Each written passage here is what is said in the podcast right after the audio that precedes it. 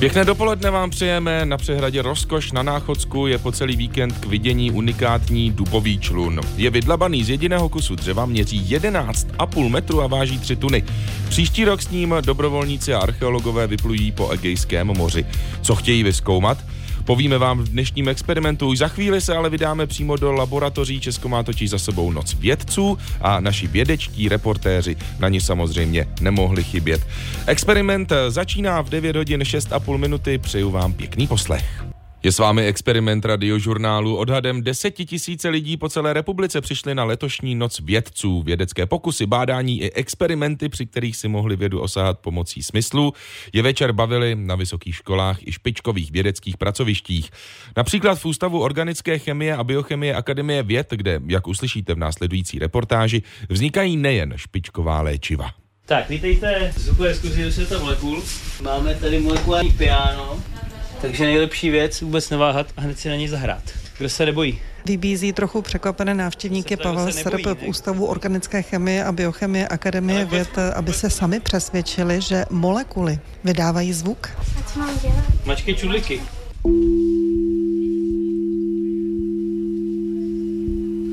Tak, tak tohle je zvuk jedné molekuly. A můžeš si vybrat jinou, je jich tam 32 různých, které jsou každá přiřazená k jedné té klávese. Takže každá klávesa tady hraje zvuk z jiné molekuly. Jaký je princip toho hraní? To, co my tady posloucháme, jsou signály z jednotlivých vodíků na té molekule. A podle toho, čím více je na té molekule vodíku a čím více liší ta chemická struktura, tak tím víc tónů vlastně budeme slyšet a ten zvuk bude složitější a divnější. Jsou ovčáci z lihu, prosím. No a co to znamená ovčáci z lihu? Že na rozdíl od toho předchozího případu, kdy každá klávesa hrála jinou molekulu, tak tady pořád hrajeme jenom jednu molekulu a to je molekula etanolu neboli lihu, který se vyskytuje ve všech lihových nápojích, který tak rádi pijeme. A teďka se ten zvuk té molekuly přelaďuje podle toho, jaký tón odpovídá na klavíru, že se na to dá hrát normálně písničky. Takže ten zvuk etanolu je laditelný. Tady v tom programu jo, ale je to vlastně počítačový trik. Bohužiaľ molekuly hlasivky nemajú, avšak sú schopné generovať elektromagnetické vlnenie. Jak se zvuky získávají, tak to popisuje návštěvníkům Lukáš Drexler. Extrémne silné magnetické pole. Napríklad tuto v nukleárnej magnetickej rezonancii, čo je táto veľká termoska za mnou. Se vrátíme s Pavlem Srbem zpátky k tomu klavíru. Zkusíme si dát, jak říkáte, lihové piano, to znamená etanol nebo metanol. Který vám zní lépe? Asi mi zní líp metanol, přestože pít by ho nechtěl. Noc vědců pokračuje na druhé lékařské fakultě Univerzity Karlovy. Při těch náklonech té hlavy vnímáte pořád ten prostor tak, jak je. Jednou z aktivit, které si tady můžou lidé vlastně příchozí vyzkoušet, je také zjišťování, nakolik eh, jim funguje rovnovážný systém. Držíte v ruce tedy speciální brýle, Mají tady zabudovanou kamerku, která sleduje pohyby oka vysvětluje neuroložka z Pražského motola Michaela Danková. a taky mají zabudovaný akcelerometr, který vnímá rychlost pohybu hlavou a rychlost pohybu oka. Můžu se je nasadit, že bych si to vyzkoušela? Ano, ano. Vaším úkolem teď bude vlastně sledovat tu modrou tečku Ano, vidím. vidím. a já budu stát za vámi a s vaší hlavou budu rychle hýbat ze strany na stranu. Budou to takové prudší pohyby, nelekněte se, ale nemusíte se ničeho obávat. Máme tady zároveň počítač, kam se vlastně ta data nahrává. Ano, ten nám vlastně pak zpracuje poměry rychlostí hlavou a rychlostí oka. Tak nelekněte se. Mhm, takže teď jste mi trošku kroutila hlavou. Tady já jsem podle toho průběhu viděla, že vám vlastně ten reflex funguje normálně. Tento způsob testování rovnováhy není jediným, který tady vlastně na noci vědců lékaři a vědci předvádějí. Velmi citlivým testem může být, když toho pacienta postavíme na měkkou podložku. Ještě je tady fyzioterapeut Ondřej Čakrt z Neurootologického centra. Zavře oči a necháme ho pohybovat hlavou, že si to člověk může představit, jako kdyby ten člověk gestikuloval ano a ukazuje se z různých výzkumů, že vlastně zdravý člověk je schopen tohleto, což tady můžu teď ukázat i na sobě, zvládnout po dobu, která je delší než 20 vteřin. Když postavíme pacienta s vestibulární poruchou na eh, měkkou podložku a provádí nám tenhle ten pohyb, tak většina pacientů do pěti vteřin eh, ztratí rovnováhu a musí být zachyceni tím personálem. Do letošní noci vědců se zapojilo 80 pracovišť z celé České republiky. Z Prahy Eva Kézrová a Andrea Skalická, Radiožurnál. Tady je experiment. Skupina dobrovolníků v čele s experimentálními archeologi ze Všestar na Královéhradecku se začala připravovat na další expedici Monoxylon. V 11,5 metru dlouhém a 3 tuny vážícím člunu z jednoho kusu dubového dřeva vyplují příští rok po Agejském moři. Během více než 500 kilometrů dlouhé, 500 kilometrů dlouhé plavby si chtějí udělat představu o tom, jak ve Středomoří kdysi mohla vypadat zemědělská kolonizace. Vlastnosti nové lodi členové expedice testovali na přehradě odpadní nádrži Rozkoš u České skalice. Ať vás pun bezpečně nese domů.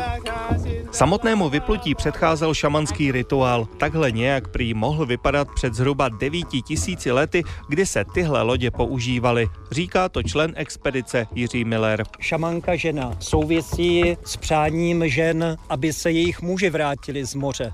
Ať je slunce milosrdné. Člun dostal jméno král Mochova, a to podle stromu, ze kterého je vyrobený. Tak totiž lidé zhruba 300 let starému dobu říkali. Teď mu dáváme další život, takže chlapi, puste se do toho. Vyplouváme, odražte přijď od mola. O chvíli později je to první plavba nové lodi. Má vysoké stěny a to by 20 členou posádku mělo ochránit před vysokými vlnami. Povolit na Povolit! Po pár minutách plavba končí, jeden z pádlařů Jiří Junek si člun nemůže vynachválit. Je to příjemné překvapení. Možná ta manipulace s tím je o něco horší ve smyslu jako kormidlování, ale jinak týzní vlastnosti jsou překvapivě dobré. Jako zkušeného námořníka ho neznervozňuje ani voda, která se objevuje na dně člunu. To je běžný, to je z drobných trhlinek a tady u nějakého červotoče a to buď se samo zatáhne, anebo tady hlavně kolega je výborný opravář, on tam na třísku nebo něco jiného a ono se to zatáhne a je to pořádku. Dlabání kmene stromu a další úpravy lodi trvaly několik měsíců. Z části to bylo s podobnými nástroji, jaké měli k dispozici naši předci před několika tisícovkami let. Dělali jsme na ty lodi přibližně nějaký čtyři měsíce a je to víc než tisíc hodin a jsme v současné době, tak jsme využívali i současné nástroje, ale víc než tři metry se dělali původními kamennými. By si někdo chtěl představit kamenný nástroj, je to prakticky sekera, která je udělána z nějakého kamene, metabazity nebo něco podobného a už nemůžu.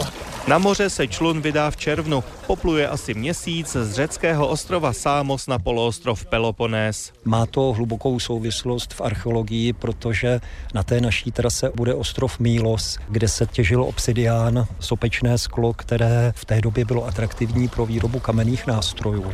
Vysvětluje Radomír Tichý, který s nápadem expedic na dlabaných lodích před mnoha lety přišel. Cílem téhle expedice je mimo jiné vyzkoušet, jak plavidlo, jehož předlohou je skutečný archeologický nález starý několik tisíc let, zvládne převážet náklad. Se zmiňovaným sopečným sklem nebo něčím podobným přitom problém není. On se totiž uloží do spodní části lodi, působí jako balast a takový náklad je neproblematický. Horší je to ovšem s živými zvířaty. Odborníci přitom před předpokládají, že právě zvířata naši předci na dlabaných lodích převáželi taky. To už není náklad, který je balastem a leží na dně člunu, ale je to náklad, který se pohybuje.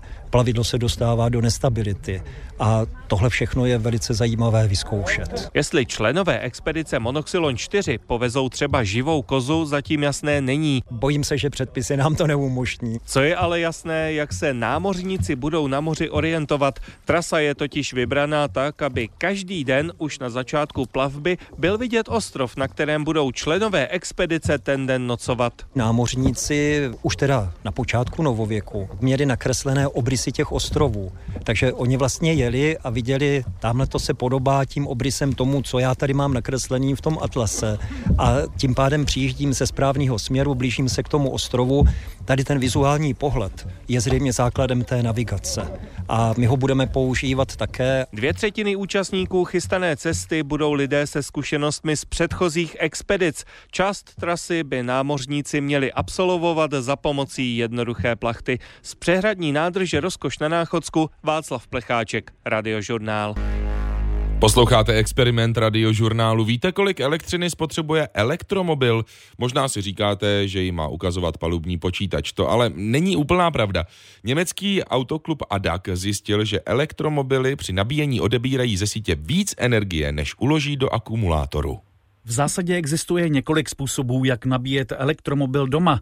Buď z běžné domácí zásuvky, nebo třeba z náskeného volboxu. Aby Adak vysvětlil, kolik energie se v kterém bodě systému ztrácí, změřil obě zásuvky. Baterie byly nabity vždy o 20% za stejných podmínek a množství elektřiny a nakalibrovaném elektroměru. Největší ztráty byly naměřeny z běžné domácí zásuvky.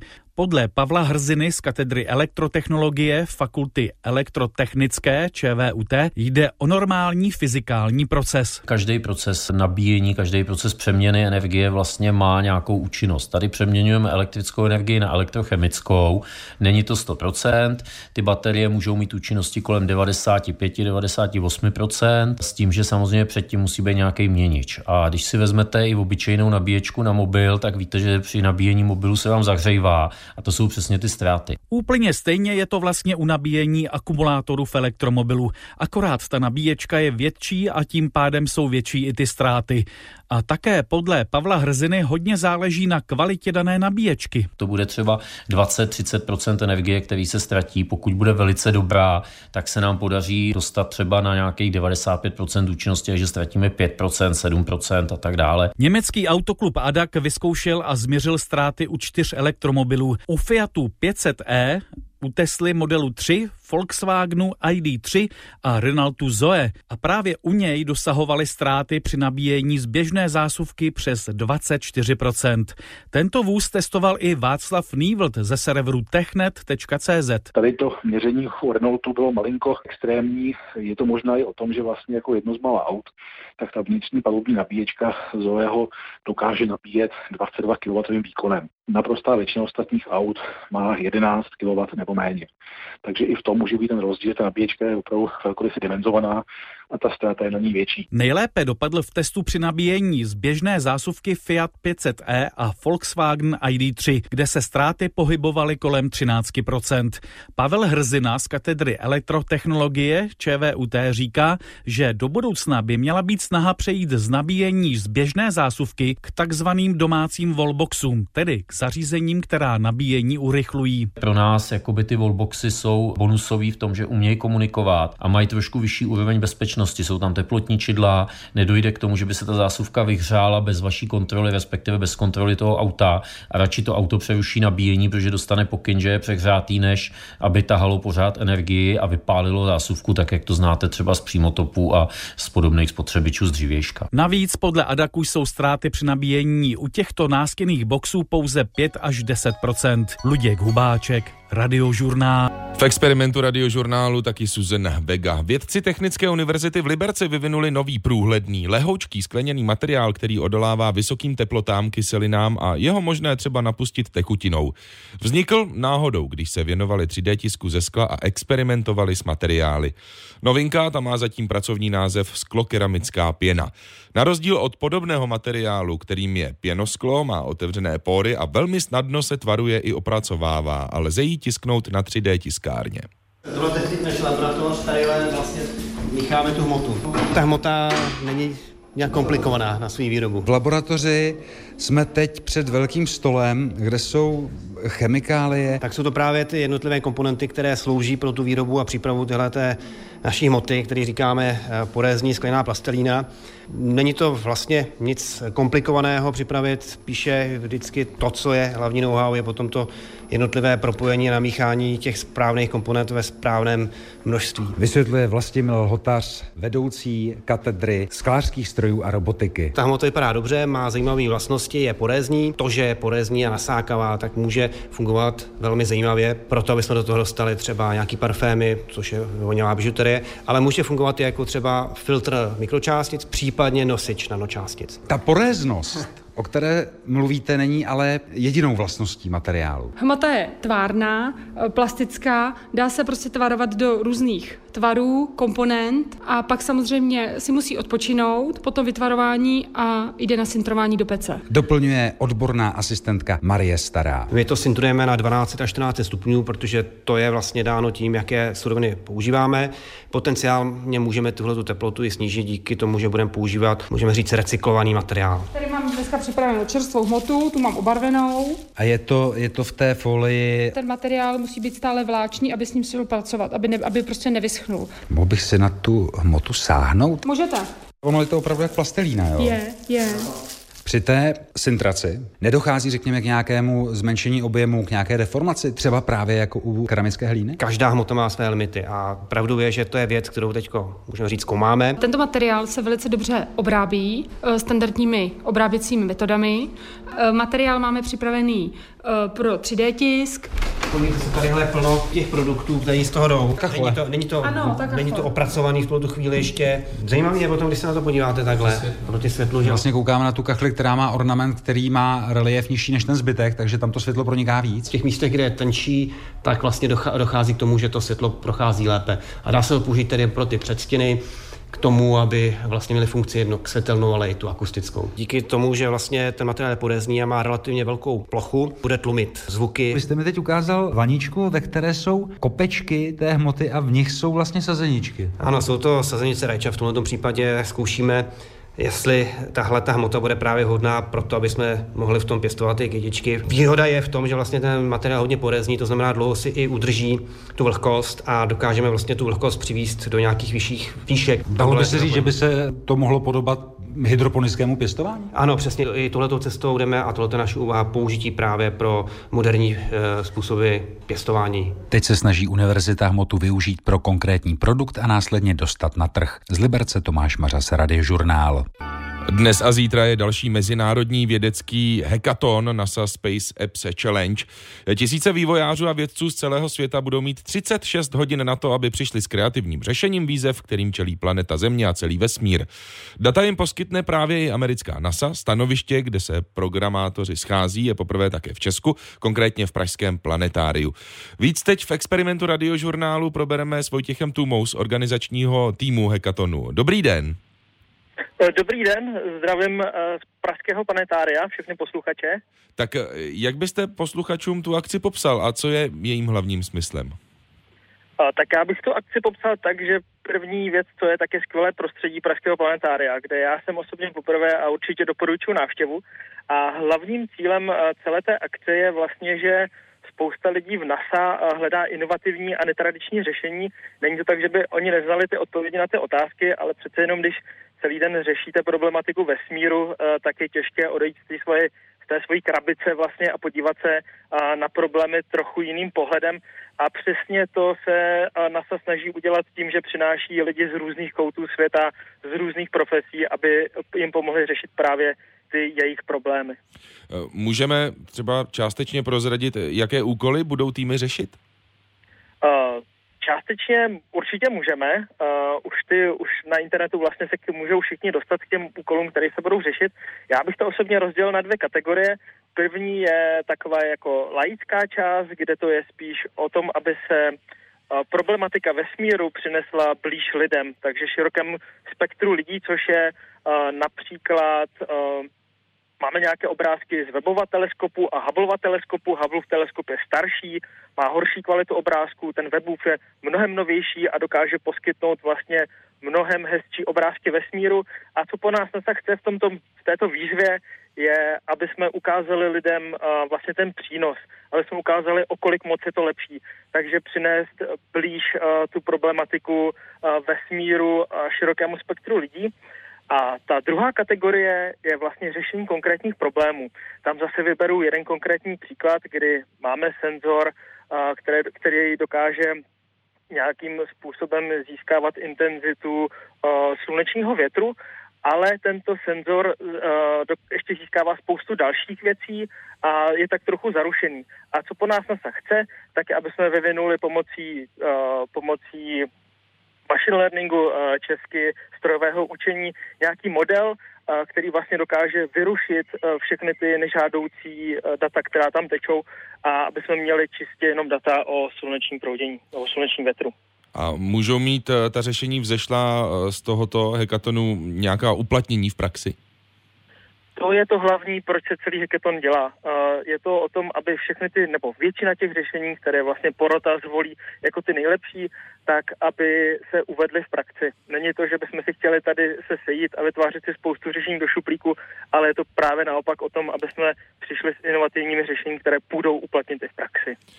Vojtěch Tuma, organizátor české části Hekatonu ve vysílání experimentu radiožurnálu, díky za váš čas a ať se daří. Děkuji, hezký den, professional